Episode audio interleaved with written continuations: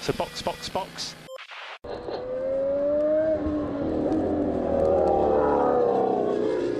Bom dia e bem-vindo ao sprint de notícias do Box Box Box. E aí, galera, vamos com tudo que você precisa saber sobre Fórmula 1 enquanto faz sua série na academia ou seu trecho na corrida. Lembrando que se levantou três vezes na série e tá leve, levante mais peso na quarta vez.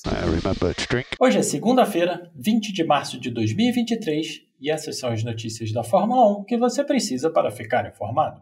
MP1! GP da Arábia Saudita transcorreu sem nenhuma bandeira vermelha e nenhuma batida séria, mas não sem safety car. E a FIA, mais uma vez, perdeu uma ótima oportunidade de não passar vergonha, com a Aston Martin se dando bem no assunto. Mercedes e Ferrari com finais de semana tétrico, McLaren foi pior ainda, enquanto o bolo do meio do pelotão viu sortes e azares distribuídos quase igualmente.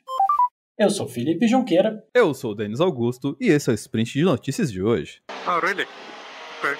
A Fórmula 2 conseguiu fazer quatro largadas sem nenhum incidente na T1. Ontem, a Fórmula 1 fez o mesmo, largada limpa, com exceção de um pequeno contato de Oscar Piastri. E a corrida seria completamente limpa de incidentes se não fosse o Stroll abandonar. O bizarro é que o canadense foi avisado pela equipe que precisava parar, achou um lugar perfeito para fazê-lo. E mesmo assim tivemos a entrada do safety car. Não fazia o menor sentido, porque Stroll estava lá na saída, onde os pilotos são instruídos para parar. Era só empurrar o carro dois metros e o assunto estava encerrado. Mas lá foi Bernd Mailander com seu Aston Martin liderar o pelotão. Facilitou o trabalho de Verstappen, prejudicou de alguns pilotos, mas no geral não foi um momento decisivo na corrida. Não faz com que a decisão tenha sido menos bizarro. O safety car virtual existe para essas situações e por alguma razão a direção de prova mandou o safety car ao invés do VSC porque o GPS estava mostrando o Stroll na posição errada. Não faz com que a decisão tenha sido menos bizarra. Se a corrida fosse Nürburgring na década de 50, tudo bem, mas era só olhar para uma das 50 telas que a direção de prova tem para ver que o carro estava em posição bastante segura pelo belo trabalho do Lance Stroll. E não havia nenhuma necessidade de interromper a prova. Teria sido ótimo se essa fosse a grande reclamação do dia sobre a performance da FIA. Entretanto, Alonso terminou a corrida em terceiro lugar. Pulou na ponta na saída, depois o Pérez passou e deixou ele na poeira, até chegar o Verstappen para tomar o segundo lugar, e o Alonso não pareceu ameaçado pelo Russell. Ele tomou uma punição na largada, pagou a punição no pit stop durante o safety car, a equipe fez um belíssimo trabalho botando ele de volta na pista antes que o Russell pudesse ganhar a posição dele nos boxes. Só que o mecânico de trás do carro encostou o macaco dele no carro do Alonso para estar pronto quando terminasse os 5 segundos da punição. E no finalzinho da corrida, apareceu a notícia de que o Alonso estava sob investigação. Esse tipo de violação quase sempre dá punição, no caso não deu outra. 10 segundos no Alonso, Russell no pódio. Só que não.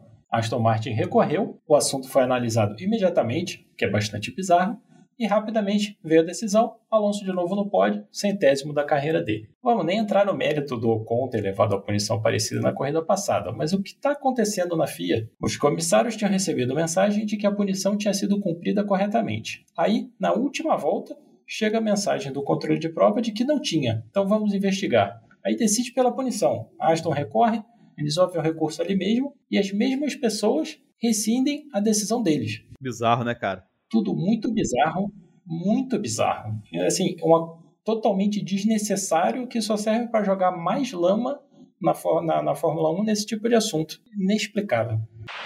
Na corrida, a superioridade da Red Bull foi incontestável. Verstappen saiu de 15 para segundo. Pérez ganhou com tranquilidade e a maior ameaça dele foi efetivamente Verstappen, chegando pouco a pouco. E a Red Bull já tem mais que o dobro de pontos, segundo colocado, que incrivelmente é a Mercedes.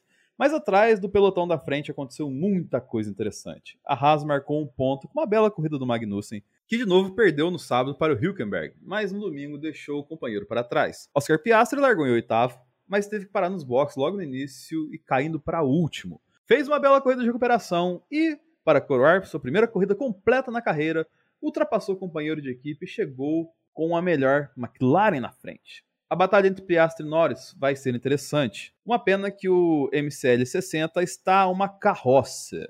E eles têm, por enquanto, que estar batalhando lá atrás. E o Tsunoda, quietinho, fez uma bela corrida e só não marcou pontos porque Magnussen roubou o décimo lugar dele no finalzinho. A AlphaTauri claramente não tem performance suficiente para lutar na cabeça do meio do pelotão, mas o japonês fez milagre e que chegou em um belo 11 lugar. E as Alpines passaram a corrida inteira perdidas. Não são rápidos o suficiente para buscar Ferraris, nem o pelotão de trás tem gás para chegar nelas. Ocon e Gasly passaram 50 voltas juntinhos, sem ninguém em volta deles, exceção para quando Leclerc e Verstappen passaram por eles e a caminho do pelotão da frente, oitavo e nono para uma equipe que começou o ano com tudo dando errado no Bahrein. É um bom resultado e a performance continua parecida. Eles não devem ter problemas em ficar em quinto lugar, atrás de quatro equipes da frente que com sobra tem cinco atrás dela. O episódio de Box Box Box dessa semana vai trazer todos os detalhes da corrida, obviamente, com uma análise bem mais detalhada de tudo o que rolou em Jeddah. Além da corrida surreal do Verstappen, ajudado pelo fato de que o carro da Red Bull é muito superior ao resto, Ferrari viu Leclerc fazer uma bela recuperação da largada em 12 para chegar em sétimo, atrás do Sainz. Leclerc parecia ter muito mais performance que o companheiro de equipe, que não conseguiu ficar colado no Hamilton na segunda parte da corrida. Como a Ferrari não mandou eles trocarem de lugar, ficaram os dois lentamente perdendo contato com a frente, sem serem alcançados pelas Alpines, o que no final das contas acabou sendo uma corrida meio solitária para eles também. Melhor sinal de que as coisas não vão bem na escuderia é que o Leclerc nem falou nada no final da corrida, enquanto o Sainz ganhou um elogio por não estragar os pneus. E só. Quarto lugar no campeonato de equipes para a Ferrari, Sainz em quarto, Leclerc em oitavo no de pilotos, e provavelmente mais uma temporada a qual muito foi prometido mas pouco foi entregue pela escuderia. Quem sabe no ano que vem. E na Fórmula 2, Enzo Fittipaldi não teve um bom final de semana. Ele teve azar no quali, foi prejudicado pela batida do Arthur Leclerc e não completou a última volta dele, ficando fora do top 10. Na sprint do sábado, Enzo chegou em 13º, brigando bastante durante toda a corrida, mas sem conseguir andar muito para frente. No domingo ele marcou bons pontos, chegando em sétimo lugar, mas sem demonstrar grande performance. Muito de progressão dele foi devido aos pilotos que estavam na sua frente fazendo algumas barberagens, algumas bobagens, sabe? Não foi um fim de semana perdido, mas para quem é um piloto da Red Bull, com uma dúzia deles competindo por um lugar na Fórmula 1, resultado não inspira muita confiança de que Enzo vá chegar lá. Vamos continuar na torcida que ele se acostume mais rápido com a categoria nova e consiga brigar mais na frente nas próximas corridas. Ótima segunda-feira.